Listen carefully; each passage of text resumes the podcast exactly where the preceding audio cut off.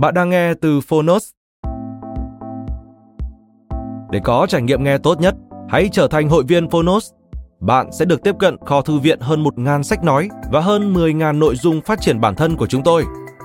Ở podcast này, chúng tôi chia sẻ chương 1 của các tựa sách thuộc chủ đề phát triển bản thân và khởi nghiệp, cùng các tóm tắt sách dưới 10 phút. Nếu bạn muốn cập nhật kiến thức, cải thiện tư duy và bồi đắp thêm kỹ năng để trở thành phiên bản tốt hơn của bản thân, kênh podcast này chính là dành cho bạn. Mong rằng bạn sẽ có thêm nhiều nguồn cảm hứng mới.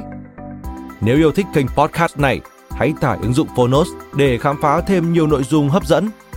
Ngoài sách nói, tóm tắt sách, Phonos còn sở hữu hơn 10.000 nội dung giúp bạn phát triển bản thân, chăm sóc tinh thần như podcast, sách tiếng Anh từ Oxford, ebook, thiền, chuyện ngủ và nhiều hơn thế nữa. Thông tin chi tiết tại phần mô tả.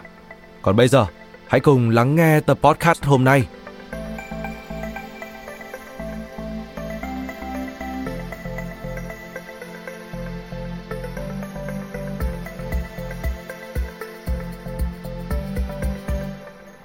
Bạn đang nghe từ Phonos. 39 câu hỏi cho người trẻ. Tác giả: Nhà báo Phan Đăng. Minh họa: Vũ Xuân Hoàn. Độc quyền tại Phonos. Phiên bản sách nói được truyền thể từ sách in, theo hợp tác bản quyền giữa Phonos với nhà xuất bản Kim Đồng.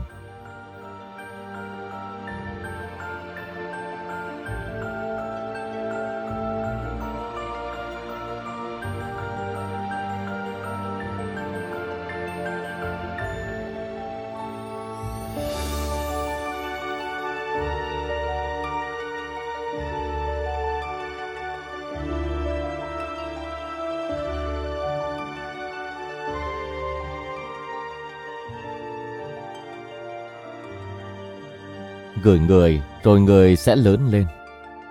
Bằng một cách nào đó, người sẽ ghé qua cuốn sách này. Thật buồn nếu sau tích tắc người vội vã rút chân ra. Thật vui nếu người đủ kiên nhẫn đi dạo một vòng. Thật hạnh phúc nếu sau một vòng dạo bộ, người nhận ra mình còn phải tiếp tục đi vào những cuốn sách khác, những chân trời khác. Đi chậm thôi, nhưng chắc. Đi ờ, từ tốn thôi, nhưng đủ đầy. Khi đó, người sẽ vào đời với những hành trang cần có. Nếu không phải để thành công, thì ít nhất cũng để giảm thiểu những xác suất rủi ro mà một cuộc đời có thể tạo ra cho người. Những bước chân dạo bộ đầu tiên của người. Đó là điều tôi tâm niệm khi đặt bút viết cuốn sách này. Những bước chân giúp chúng ta loáng thoáng biết mặt nhau. Vậy thôi. Những bước chân tinh tương, trong sáng và có thể khờ khạo nữa. Tôi ở đây đợi người Cầu trời, người có thể đi xa sau hành trình dạo bộ. Nhà báo Phan Đăng Mời bạn xem lời giới thiệu được đính kèm trên ứng dụng.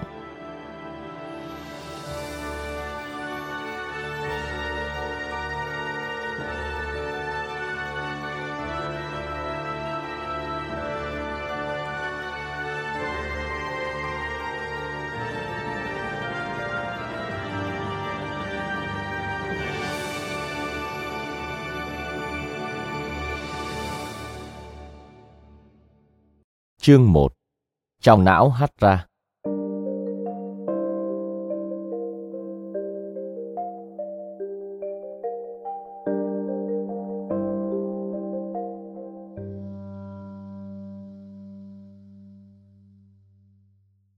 Một. Tại sao phải thấy hình thay vì thấy tiếng?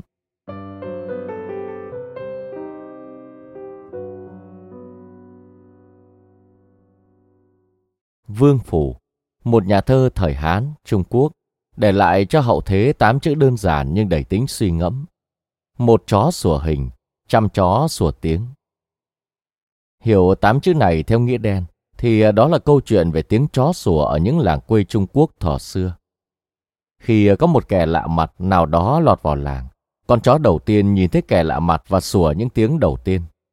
Rất nhanh sau đó, con chó thứ hai sẽ sủa, con chó thứ ba tiếp nối, con chó thứ tư, thứ năm tạo thành dàn đồng ca sủa, và con chó thứ N cũng ngửa cổ sủa theo. Theo cách giải thích của Vương Phủ, thì từ con chó thứ hai đến con chó thứ N, rất có thể chúng không hề nhìn thấy kẻ lạ mặt đang xâm nhập vào làng. Con chó thứ hai sủa vì đơn giản là nó nghe thấy tiếng sủa của con chó thứ nhất. Con chó thứ ba sủa vì đơn giản là nó nghe thấy tiếng sủa của con chó thứ hai. Con chó thứ N sủa vì đơn giản là nó nghe thấy tiếng sủa của con chó thứ N-1. Cứ như thế, tiếng sủa nhiều dần, to dần, lan nhanh dần và đến thời điểm con chó thứ N hùa vào sủa thì có thể kẻ lạ mặt đã đi khỏi làng từ rất lâu rồi. Như thế, chỉ có con chó đầu tiên thấy hình và sủa vì thấy hình. Tất cả các con chó còn lại gần như chỉ thấy tiếng và sủa theo vì thấy tiếng mà thôi. Thấy hình hay thấy tiếng? Câu chuyện về tiếng chó sủa trong những ngôi làng xa xưa hóa ra lại gợi những ngẫm nghĩ về cách ứng xử của con người.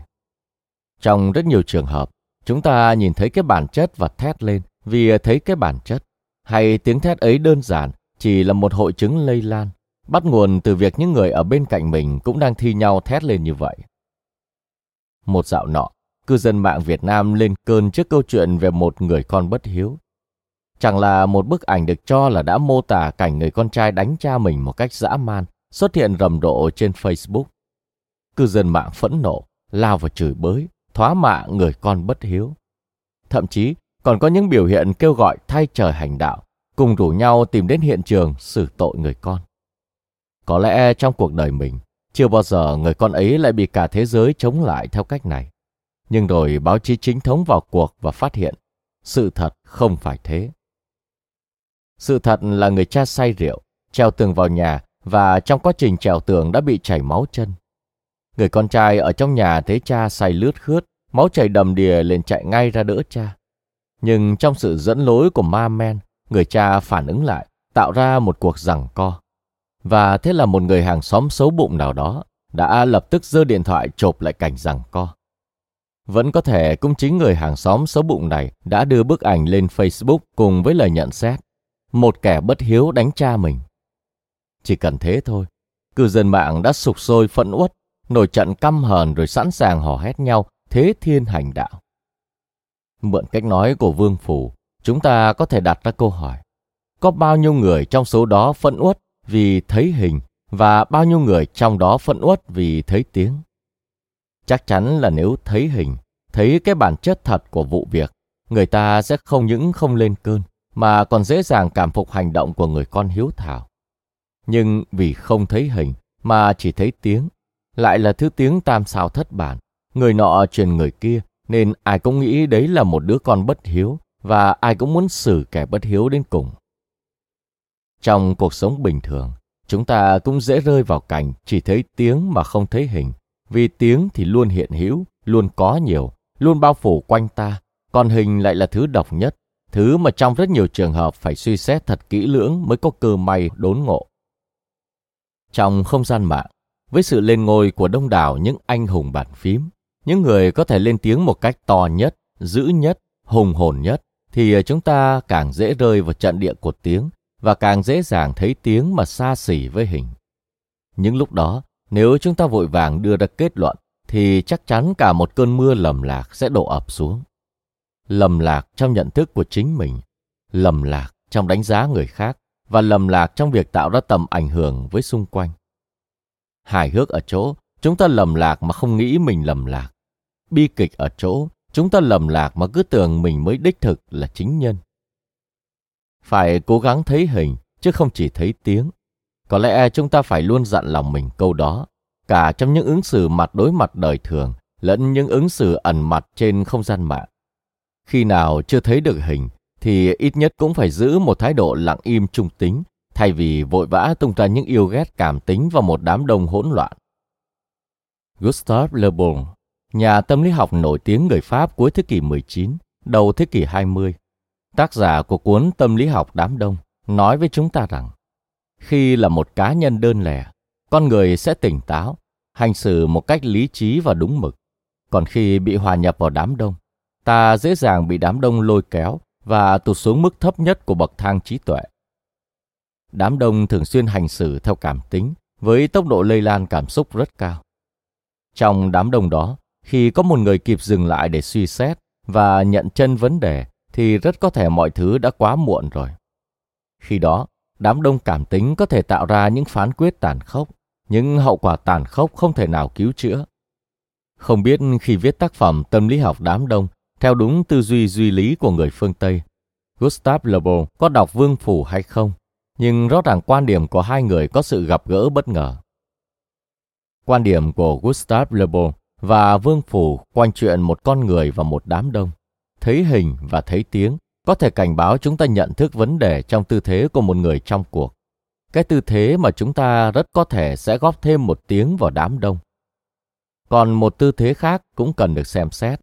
Đó là tư thế người ngoài cuộc, tư thế độc giả, tư thế khán giả, tư thế thính giả, tư thế người quan sát.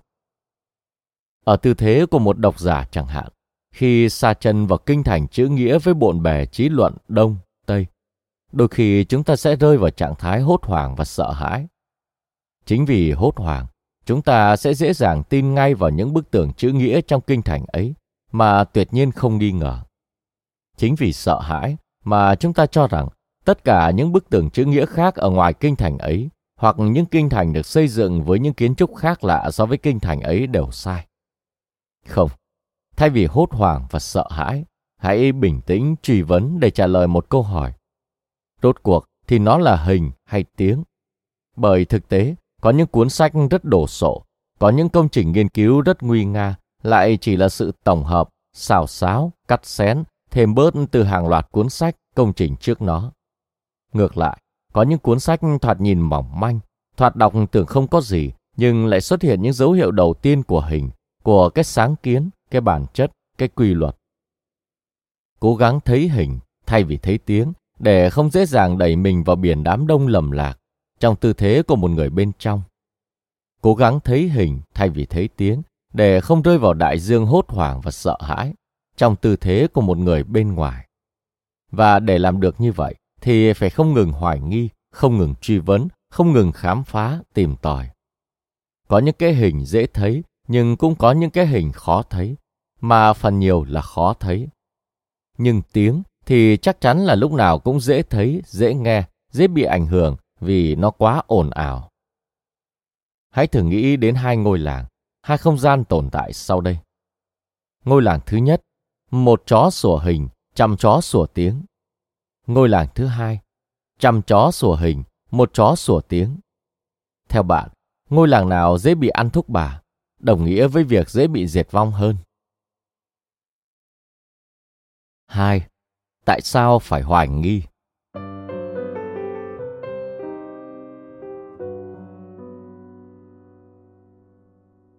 Một bị cáo hầu tòa vì tội giết người. Các chứng cứ buộc tội anh ta trong vụ án đã rất rõ ràng, nhưng không có xác chết. Kết thúc phần tranh biện của mình, vị luật sư bảo chữa quyết định phải dùng mẹo. Ông ta nói, Kính thưa quý bồi thẩm đoàn, tôi có một điều ngạc nhiên dành cho tất cả quý vị. Trong vòng một phút nữa, người bị cho rằng đã chết sẽ bước vào phòng xử án này.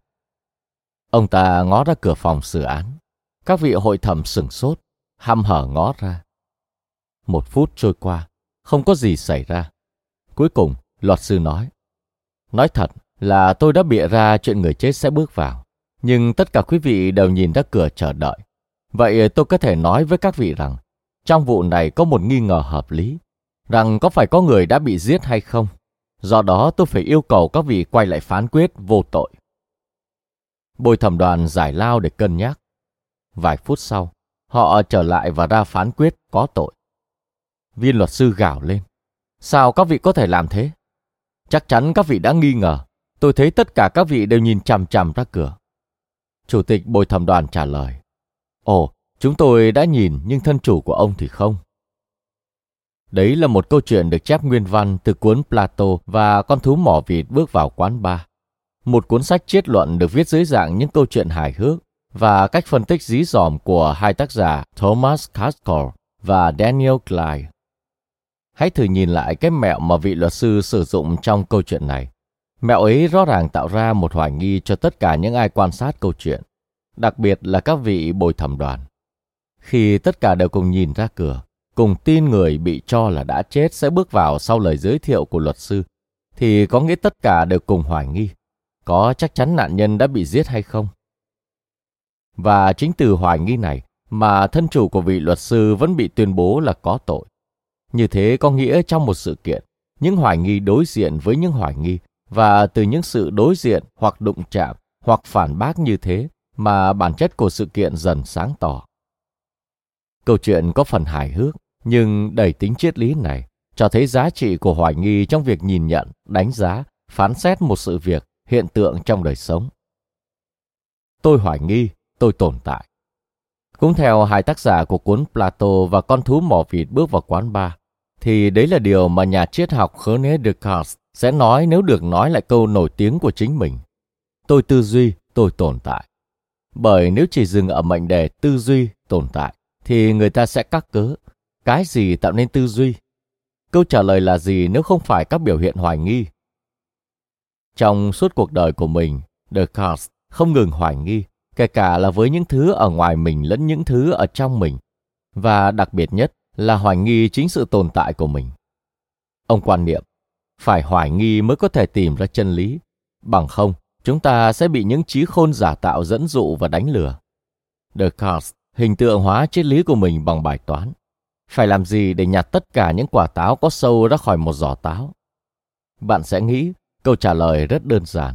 Hãy nhìn cẩn thận vào trong giỏ táo, tìm tất cả những quả có sâu, bỏ ra ngoài là xong. Nhưng câu trả lời của Descartes thì khác hẳn. Phải đổ toàn bộ giỏ táo ra ngoài, rồi cẩn thận nhặt từng quả lành lặn vào trong giỏ. Những quả táo lành lặn biểu tượng cho niềm tin có thật, những quả táo có sâu biểu tượng cho niềm tin giả tạo. Cái giỏ táo chính là trí khôn, và hành động đổ giỏ táo, nhặt xem từng quả chính là những hành động hoài nghi liên tiếp. Nhờ phương pháp này, nhiều điều ông tin sẽ bị gạt bỏ, vì hóa ra nó là niềm tin giả tạo. Nhưng những điều đã được chọn lựa thì chắc chắn không còn lo ngại, nghi ngờ gì nữa. Descartes là người phát triển lý thuyết hoài nghi và xem nó như một phương tiện bắt buộc của tư duy con người, đặt nền móng quan trọng cho lịch sử triết học cận đại phương Tây. Tuy nhiên, không phải đợi đến Descartes thì vấn đề này mới được đặt ra. Ngay từ thời Socrates, ông tổ của triết học phương Tây, nó đã được đụng chạm đến, tất nhiên là ở một cấp độ giản lược. Socrates đã đặc biệt coi trọng việc đặt ra các câu hỏi mà nói theo ngôn ngữ của ông là phép truy vấn biện chứng, vì theo ông, nhất định phải truy vấn biện chứng mới có thể dần dần làm sáng tỏ bản chất của sự thật. Đoạn hội thoại sau chứng minh trọn vẹn lý thuyết của ông. Các thần linh có thể sai sót không? Không, vì họ là thần linh. Vậy khi hai vị thần tranh luận, sẽ có người đúng người sai, phải không? Đúng rồi, sẽ có người đúng người sai. Vậy thì tại sao lại bảo các vị thần không bao giờ sai sót? Đoạn hội thoại này cho thấy việc không ngừng đặt ra các câu hỏi, không ngừng truy vấn, đã khiến mệnh đề đầu tiên, tức các vị thần không bao giờ sai sót, bị bác bỏ một cách thuyết phục. Sẽ không quá lời nếu cho rằng bản thân sự phát triển của triết học phương Tây từ cổ điển đến trung đại, cận đại rồi hiện đại là cả một lịch sử hoài nghi, phản bác, tranh luận để tìm ra chân lý. Và như thế, giá trị của hoài nghi trong việc kiến tạo một cuộc sống chất lượng là điều không có gì phải bàn cãi. Tuy nhiên, hoài nghi khác với đa nghi. Và hoài nghi được xem xét như một phương tiện để tư duy khác với kiểu chủ nghĩa hoài nghi, vẫn được hiểu theo nghĩa là bất tin mọi chuyện. Trong thời kỳ 4.0, với sự phát triển không ngừng nghỉ của khoa học công nghệ và mạng xã hội, dễ thấy là những phương pháp hoài nghi cần phải đặc biệt coi trọng hơn bất cứ khi nào. Bởi nếu không hoài nghi, chúng ta rất dễ bị những nhà ngụy biện chủ nghĩa với hàng loạt kỹ thuật tinh xảo trong việc sử dụng đám đông trên mạng xã hội đánh lừa. Ở Việt Nam, từng xuất hiện một vụ việc rúng động. Một học sinh lớp 1 tử vong vì bị quên trên xe ô tô. Rất nhiều Facebook lập tức chia sẻ thông tin. Người lái chiếc xe ô tô đã bị chết bất thình lình và thế là một trong những đầu mối quan trọng nhất của vụ việc bị xí xóa. Rất nhiều người tin vào thông tin này, từ đó đưa ra hàng loạt phán xét hết sức cảm tính. Nhưng khi báo chí chính thống vào cuộc thì sự thật được phơi bày. Nó đích thị là tin giả. Người lái xe vẫn đang sống bình thường và đang hợp tác với cơ quan điều tra để làm sáng tỏ vụ việc. Có rất nhiều ví dụ như thế trong thời đại của chúng ta và nó cho thấy một bộ phận người dùng mạng xã hội đã dễ nghe, dễ tin, dễ bị dẫn dắt như thế nào. Một môi trường sống lý tưởng và lý tính nhất là nơi mà ở đó ý thức hoài nghi và các phương pháp hoài nghi để tư duy được dạy dỗ một cách bài bản, hiệu quả trong các mô hình giáo dục. Nhưng ngay cả khi không hoặc chưa có một mô hình như vậy, thì người ta cũng phải có ý thức tự nhắc nhở mình hoặc nhắc nhở nhau về việc phải thường xuyên vận dụng phương tiện tư duy hết sức cơ bản và quan trọng này. Tại sao phải hoài nghi? Vì nếu không hoài nghi, một con người rất dễ trở thành một con cừu. Cảm ơn các bạn đã lắng nghe podcast ngày hôm nay. Podcast này được sản xuất bởi Phonos, ứng dụng sách nói và phát triển bản thân dành cho người Việt. Tải ứng dụng để nghe đầy đủ nhất các nội dung với chất lượng âm thanh chuẩn điện ảnh. Hẹn gặp lại ở những tập tiếp theo.